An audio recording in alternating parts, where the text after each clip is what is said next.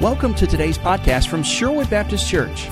For more information on Sherwood or Pastor Michael Catt, visit our website at sherwoodbaptist.net. And now, here's Pastor Michael Catt. Nehemiah is probably the greatest book ever written on leadership. In fact, I think it is because it is a book inspired and inerrant. It is written by a man who was inspired by God to write down what had happened in his own life. And uh, this is a year for us to look at some things that Nehemiah is going to deal with. And as we look at these, I want us to look at how we get God's wisdom to do His work in His way and according to His will. Now, there are a lot of things that this book covers. It covers with uh, how you're supposed to lead in the area of prayer, how you're supposed to lead when you deal with attacks personally or professionally, how you're supposed to lead out in influencing other people. Now, you may say, well, you know, I guess I don't have to come on Sunday mornings anymore because I'm not a leader. When you talk, does anybody listen? Say, my wife doesn't and my kids don't, but you know. when you talk, if anybody listens, you're a leader. If anybody heeds any word that comes out of your mouth, you have influence. And leadership is influence. And so, what I want us to do is talk about how we are to lead as parents, as employers, as employees, as people who work in the corporate world, in the business world. If you're a salesperson, if you're a mom or a dad, if you're a young person in school, whatever area of life where you have influence, how you can do a better job of using your Christian witness in that environment. How God can use you to make a difference. And so the first thing I want us to do is lay a little background here, and I want, to, I want you to ask yourself three questions as we look at the book of Nehemiah. In fact, you should ask yourself these three anytime you're studying a book of the Bible. They're very simple questions. What did it mean then? What did it mean then? What, what was the context? What was going on? Who were the people involved? How were they acting? How were they responding? Was there a crisis? Was there a miracle? What did it mean then? Second question, what does it mean now?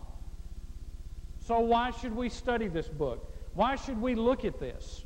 What's it got to do with living in January of 1998? And thirdly, and the most important question is, what does it mean for me?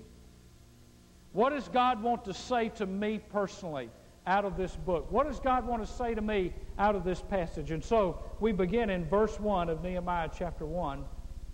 He tells us in verse 1 who he is and where he is.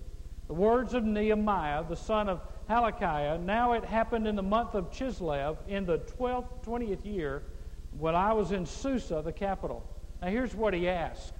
He said that Hananiah, Hananiah, one of my brothers, and some men from Judah came, and I asked them concerning the Jews who had escaped and had survived the captivity and about Jerusalem. And they said to me, The remnant there in the province who survived the captivity are in great distress and reproach. And the wall of Jerusalem is broken down, and its gates are burned with fire.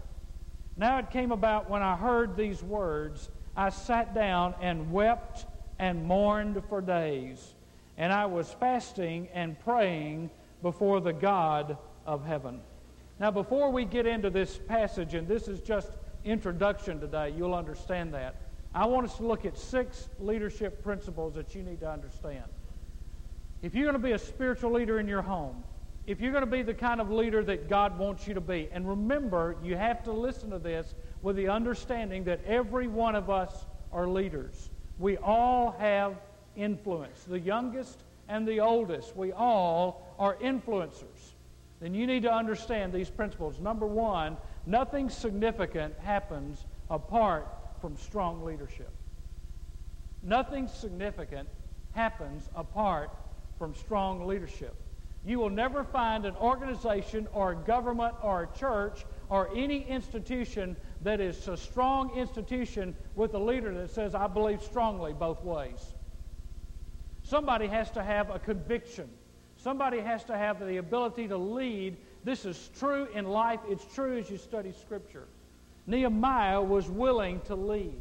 He was willing to be a strong leader. And you will find as you look through this book that he is an extremely strong, committed leader. Ezra had rebuilt the temple, but now Nehemiah was going to rebuild the walls. Nehemiah is a book that tells us about leadership, and this is why it's important. The greatest problem in America today is a leadership problem. Men not being spiritual leaders in their homes, people not being godly leaders in their work, in their area of influence that God has given them. A nation that is in a leadership crisis, a nation that is crying out for somebody who can stand up and lead. Now there are all kind of leaders out there, good and bad. But we are in need of strong leadership. The reason that Ronald Reagan is remembered in the 80s, nobody really remembers much about his policies, but when he stood up, you had the feeling that there was a strong leader who wasn't afraid to push any button or make any decision. And so he was respected around the world. He brought things to bear that nobody else had been able to do simply because he gave us the feeling here's a man who's strong and in control. Now, he may have eaten a lot of jelly beans, but we felt like he was strong and in control. Nothing significant happens without strong leadership. In, Ju- in the book of Judges, you know there was a crisis. And there was chaos. And the reason is stated for us in the book of Judges on two occasions. And there was no king in Israel. And every man did what was right in his own eyes. Folks, we don't like it, and our culture and our society is moving away from any respect for authority but there is a chaos when there is no authority. If the police are not respected, there's chaos in the city. If the governor's not respected, there's chaos in the state.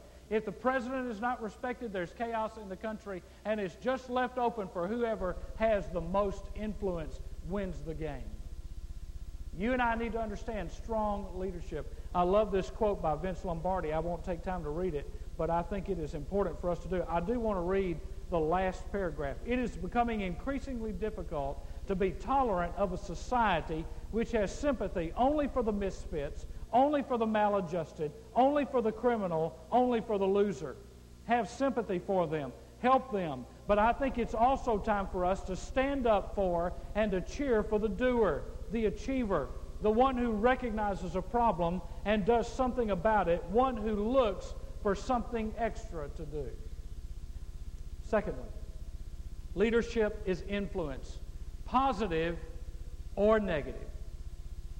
Now, when you ask a question about leadership, you have to ask the question, what kind? Because there's leadership in every area, some positive, some negative. Every person is a leader, every person is an influencer. The question is, are they a positive influence or are they a negative influence? Now, you can think of people right now that when you're around them, it's either positive or it's negative, and you can rattle off their names. You see, leadership is not about titles. Leadership is not about positions. Leadership is not about age. Leadership is about influence, whether it's positive or negative. If Nehemiah had been negative in his mindset, he could have never led those people to rebuild the wall. If all he had seen was the rubble and the rubbish and the burned down gates and the destroyed walls, he would have said, you know what, this is too big for anybody to do. And nobody would have followed him. Leadership is influence. Now, let me just give you a definition of Christian leadership. A Christian leader is someone with a God given ability and responsibility. I'm going to give you this a couple of times so you can just get key phrases. It's someone with a God given ability and responsibility to influence God's people to accomplish God's purpose for God's glory. It is a person who has influence, ability, and responsibility to influence God's people to accomplish God's purpose for God's glory. The question you must ask yourself is Am I influencing people for God's purpose and for God's glory? Am I committing my life to doing those things that help to achieve the purpose of God and to bring about the glory of God? That's a Christian leader. The third principle is this the test of leadership is are they following? I love John Maxwell's statement Anyone who thinks he is leading and has no one following is only taking a walk. Are they following? Is anybody following?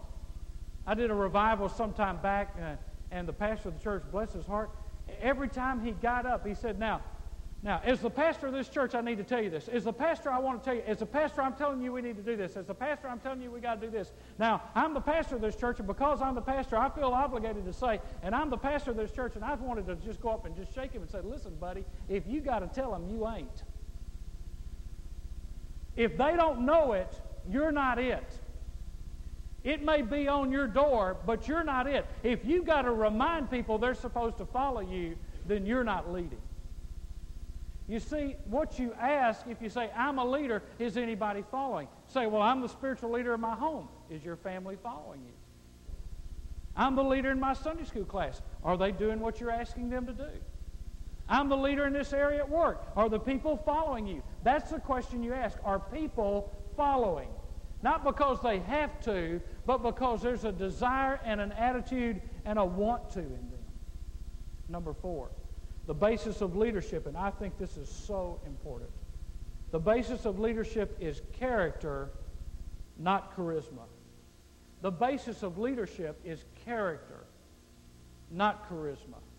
There's not a word in this book about Nehemiah's personality. In fact, you can't do a personality study on anybody in the Bible. I've heard people do this and say, well, you know, uh, Peter had this kind of personality and Paul had this kind of personality. The truth is, we don't know.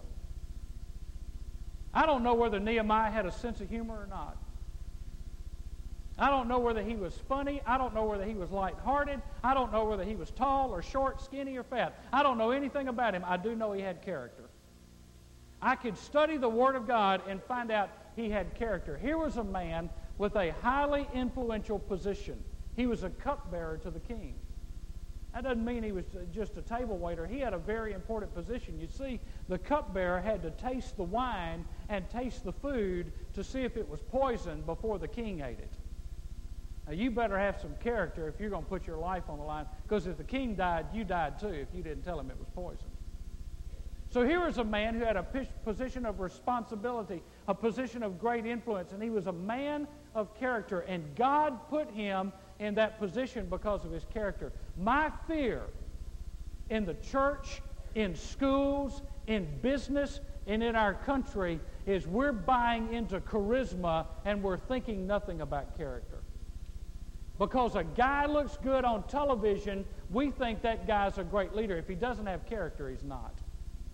I'm reading a great book right now. It's a very, very interesting book. It's a study of the relationship between John Kennedy and Richard Nixon. And how Nixon never figured out the media and Kennedy figured out the media, and how he learned how to work the media that even when he was deathly sick and the Catholic Church gave him last rites on four different occasions, you never heard about it because it was all about charisma. Now, let me ask you something. Do you buy into something because of charisma or do you buy into something because of character? Don't be sucked in and duped in by the way this world thinks and say, oh man, if it's flashy, if it looks good, if it feels good, it must be of God. Not necessarily so. It has to have character. And if there's any principle that is needed in leadership today. It is the principle of character. Now, we won't turn there. It's already listed for you in Hebrews chapter 13. There are three characteristics of godly leaders. Number one, they have a message worth remembering. writer of Hebrews says, Remember your leaders who spoke the word of God to you. By the way, the only thing I've got to give you is the word of God. Anything that's my opinion is just my opinion. But you're supposed to remember the Word of God and what the Word of God says to you. And it says that they have a message worth remembering. Number two, they have a lifestyle worth considering. They have a lifestyle worth considering. Consider the outcome of their way of life.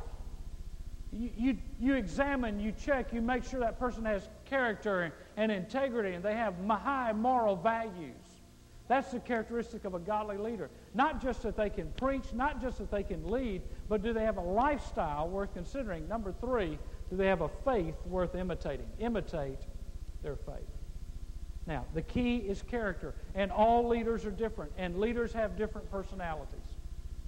The key is not which spiritual gifts you have.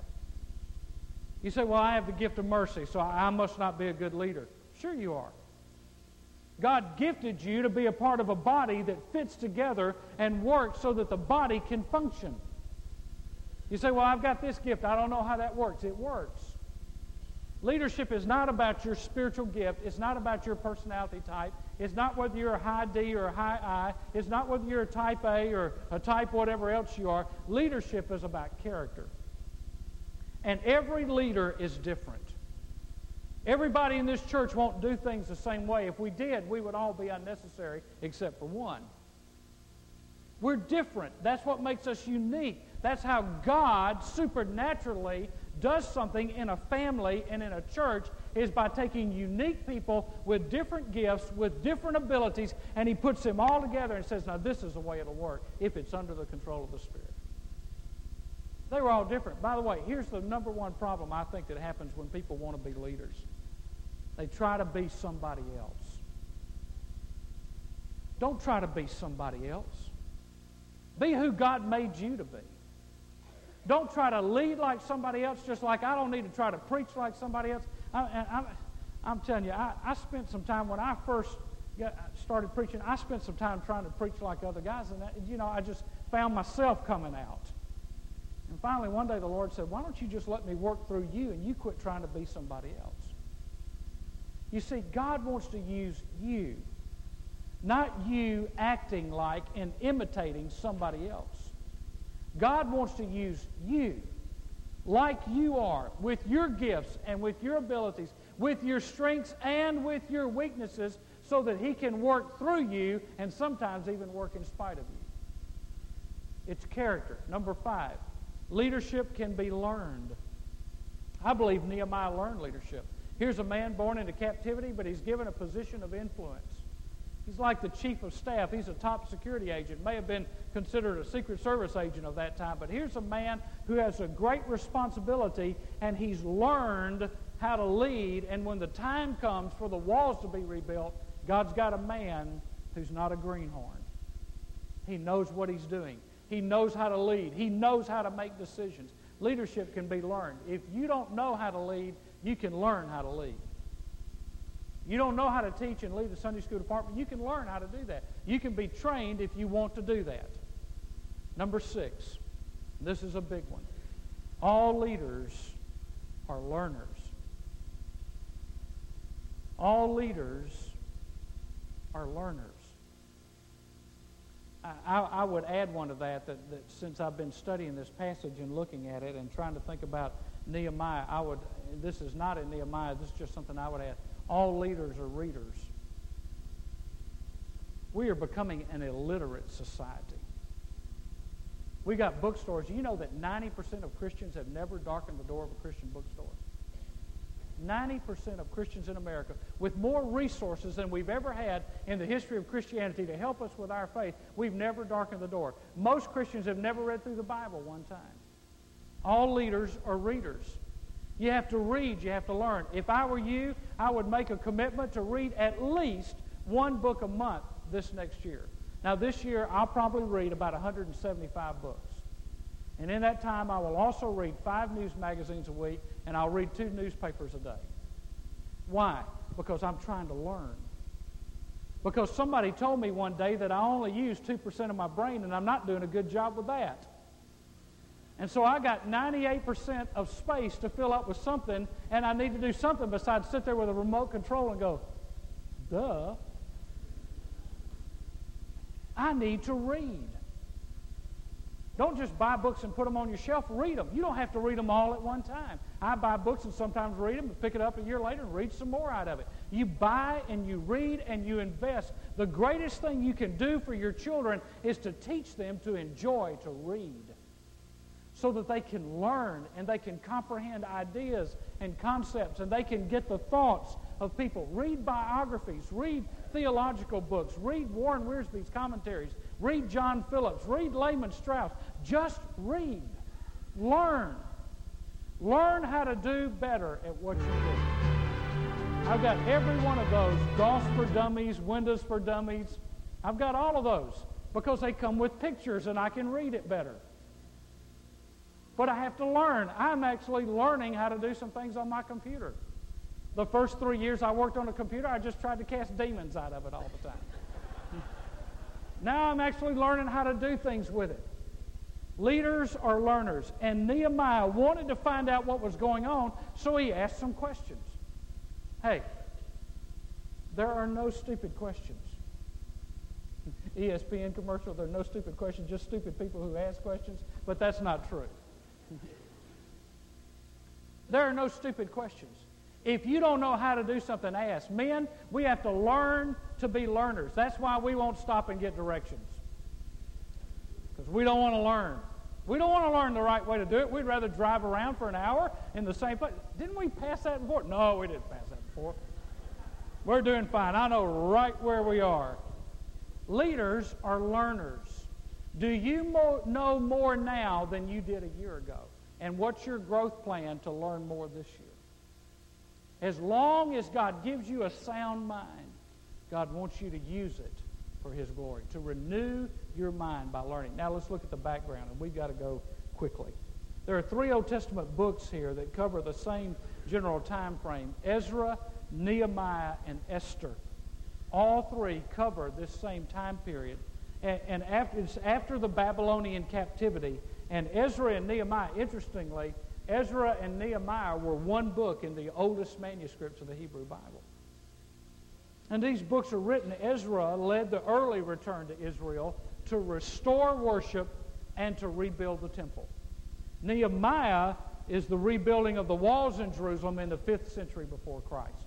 Now, I won't take time to go over this because of time, but there are four things that Moses told the people in Deuteronomy 28 through 30 that Israel would drive them out. That was in Joshua. They would enjoy the blessings. That's in the book of Joshua. If they were disobedient, they would go into captivity. That was the Babylonian captivity of 586 BC. And if they repented, God would let them return. That's in 2 Chronicles 36, where Cyrus let a remnant return in 538 BC. This is the background of the book of Nehemiah. You can read uh, that passage in Deuteronomy and then go to Nehemiah and you kind of get the context of how it all happened. Now, here's the key. What was the problem? Destroyed walls and burned down gates. Now, why was that a problem? Because that was the security system of the 5th century before Christ. If you lived in the city, the only way you had protection from an invading army or from a thief is they would close the gates at night. And they would set sentries on the walls. And the walls were the defense system. And so, with no walls, although the people had restored worship and they believed God, they didn't say, well, a praise a day will keep the devil away. They still needed walls. You cannot praise your way out of the enemy. The enemy is still out there. You got to have some protection. They needed walls built. And somebody had to do it. Although the temple was rebuilt and the worship had been restored and the law had been found, the people were still discouraged because they didn't have the order and the security and the protection that they needed. And so God called Nehemiah back to rebuild these walls. And as he begins listening to them speak about the problems in Jerusalem, about the discouragement of the people, God begins to stir his heart. Now let's look at the commitment he made. How did Nehemiah respond? Contrary to the popular belief, Nehemiah did not write, Don't worry, be happy. And say, hey, don't worry about it. You know, you know, the Lord will protect you. Well, I know the Lord's going to protect you, but you better build a wall too. I mean, I know the Lord will watch over and I know the Lord protects, but I bought a security system for my house so if somebody tries to break in, the alarm goes off and the police come. He didn't say, don't worry, be happy. He also didn't say, that's not my problem. Nor did he say, it's not my job description. Hey, I'm a cupbearer. God didn't call me to be a contractor. God called me to be a cupbearer, and that's all I'm going to do. That's somebody else's problem. How, by the way, I will write a check for $5 to the Wall Restoration Fund. That's not what he said. Nehemiah began to respond to the situation, and I want you to notice in verse 4 four very vivid verbs. You can see these verbs coming alive. He wept, he mourned, he fasted, and he prayed. He wept, he mourned, he fasted, and he prayed. He didn't sit down and wring his hands. He began to pray. And one of the reasons why we lack leadership in America today is because it's hard for us to be concerned about anybody but ourselves. We don't see a lost world. We don't see hurting people. We, we watch the news and we've channeled surf and we've watched so many starving people and see so many children that are, have malnutrition and so many cultures where their teeth are rotting out that we just go by it and it doesn't affect us anymore. It doesn't stir us like it needs to. Nehemiah saw the condition of people he did not know, and it broke his heart. Folks, we will be a great mission minded church when our hearts are broken for people we don't know. When we give 350 coats as we did this year, but when the next need comes, we give a thousand coats. And when we get to the point, I believe, I believe with the resources of this church, even if we were in a major building program, I believe if God got a hold of our hearts, we could give a quarter million dollars a year to foreign missions. I believe we could do that. But it's going to take us getting a heart for other people. It's going to take us worrying more about putting a coat on somebody's back than Tommy Hilfiger on our body. It's going to take God getting a hold of us and making sure that we're not a walking advertisement for designer clothing, but we're a walking advertisement for Jesus Christ, and we give of our best and our first to others. Nehemiah was concerned. Nehemiah was compassionate. The believer who wants his ministry, D. McCarthy says, to make a permanent difference must be arrested by a desperate sense of need. I see it wasn't Nehemiah's fault these people were suffering. It wasn't his fault they sinned against God and they went into captivity, but he had compassion. Jeremiah 15, 5. Who will have pity on you, O Jerusalem? Or who will bemoan you? Or who will turn aside to ask how you are doing? Nehemiah turned aside. Said, How are those people doing? What's going on in their life? How's the city? How's the community?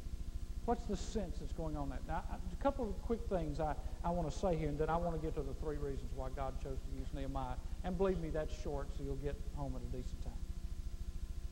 I'm afraid some folks prefer not to know what's going on because they fear that information brings obligation.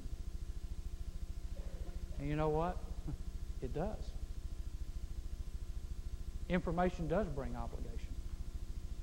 You see, when you and I know of a need, if it is possible for us to meet it, then we have to do it.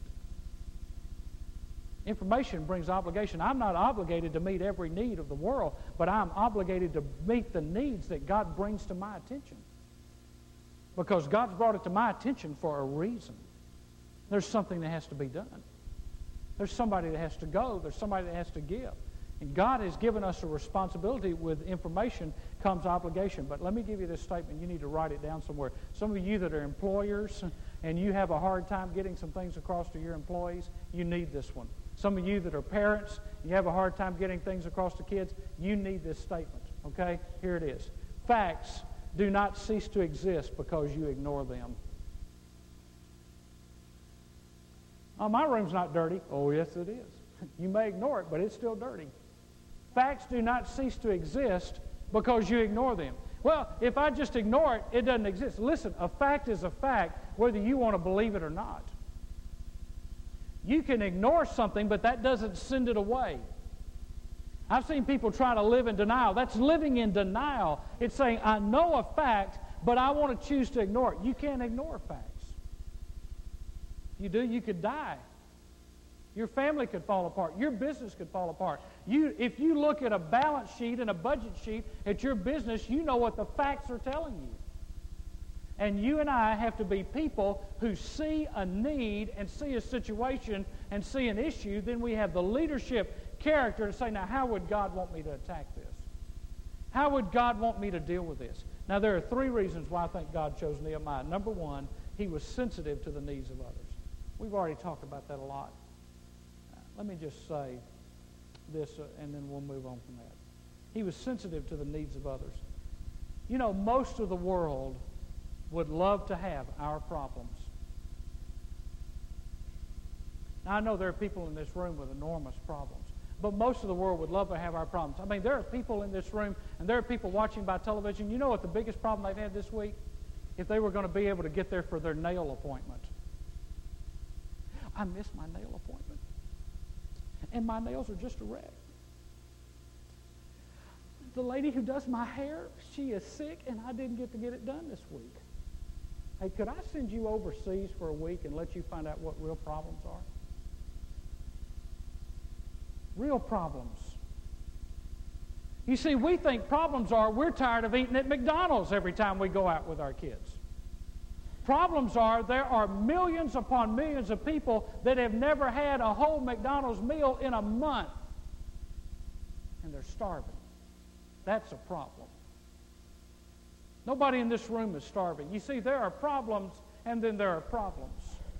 And we need to be sensitive that the problems that most of us have are not really problems. We just blow them up to make them that way because when we get in conversations around our Sunday school party, we got to top the person next to us. Well, I was sick two days. Well, I've been sick four. Well, I've been sick six. Well, I, I was sick and I had to go to the emergency room. Well, I had this and then, and you know, I had a flat tire. I had three. We just, we play top the testimony with our problems. You see, Nehemiah was sensitive to the needs of others. Are you sensitive to the needs of other people? You, are you burdened by the things that burden God? Is your heart broken by the things that break the heart of God? Number two, he was faithful and dependable. He was faithful and dependable. Now, I just want to ask a question there. Can people count on you? Are you reliable? Or do you make excuses? He was faithful and dependable. He was in the right place at the right time, and when the opportunity came to go and do something about the problem, he did it. Number three, Nehemiah was available to the Lord. He was faithful, he was dependable, he was available. Here's a guy who had all the jobs, all the perks, I mean, he had the comfort. He didn't need anything. But he had a servant heart and an unselfish spirit. And I tell you something, folks. Churches too often are looking for better methods. God is looking for better men. Churches too often look for better programs. God's looking for better people. I want to read you this quote, and I want to ask you to stand if you would. You can follow along in your notes in this quote by Richard Ellsworth Day because I think it is a significant quote as we look at the life of Nehemiah.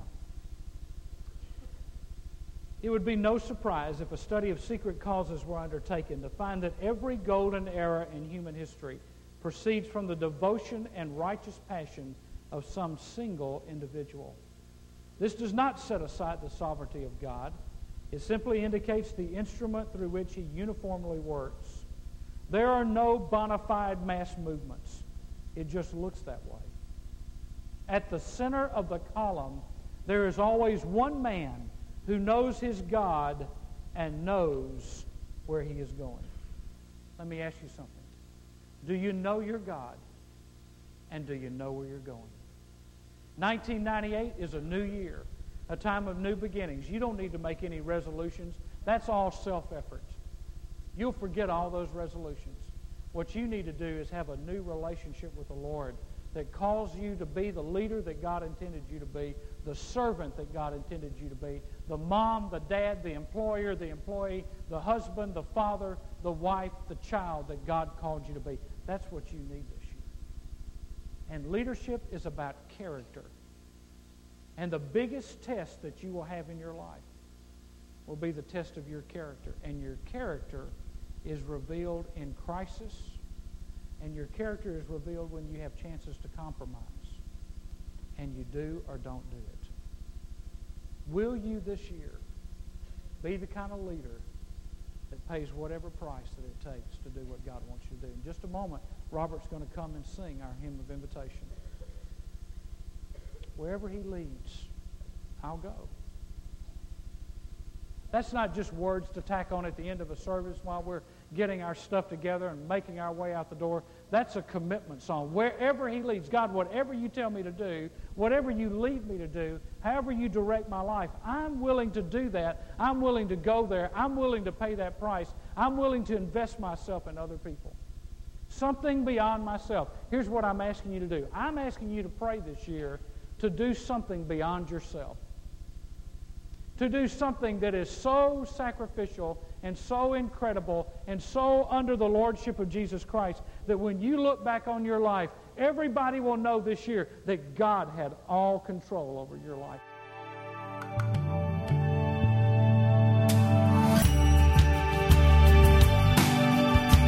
Thanks for listening to today's podcast from Sherwood Baptist Church and Pastor Michael Catt. For more information about Sherwood, you can visit our website at sherwoodbaptist.net. If you live or visit in the Albany area, we invite you to worship with us here at Sherwood.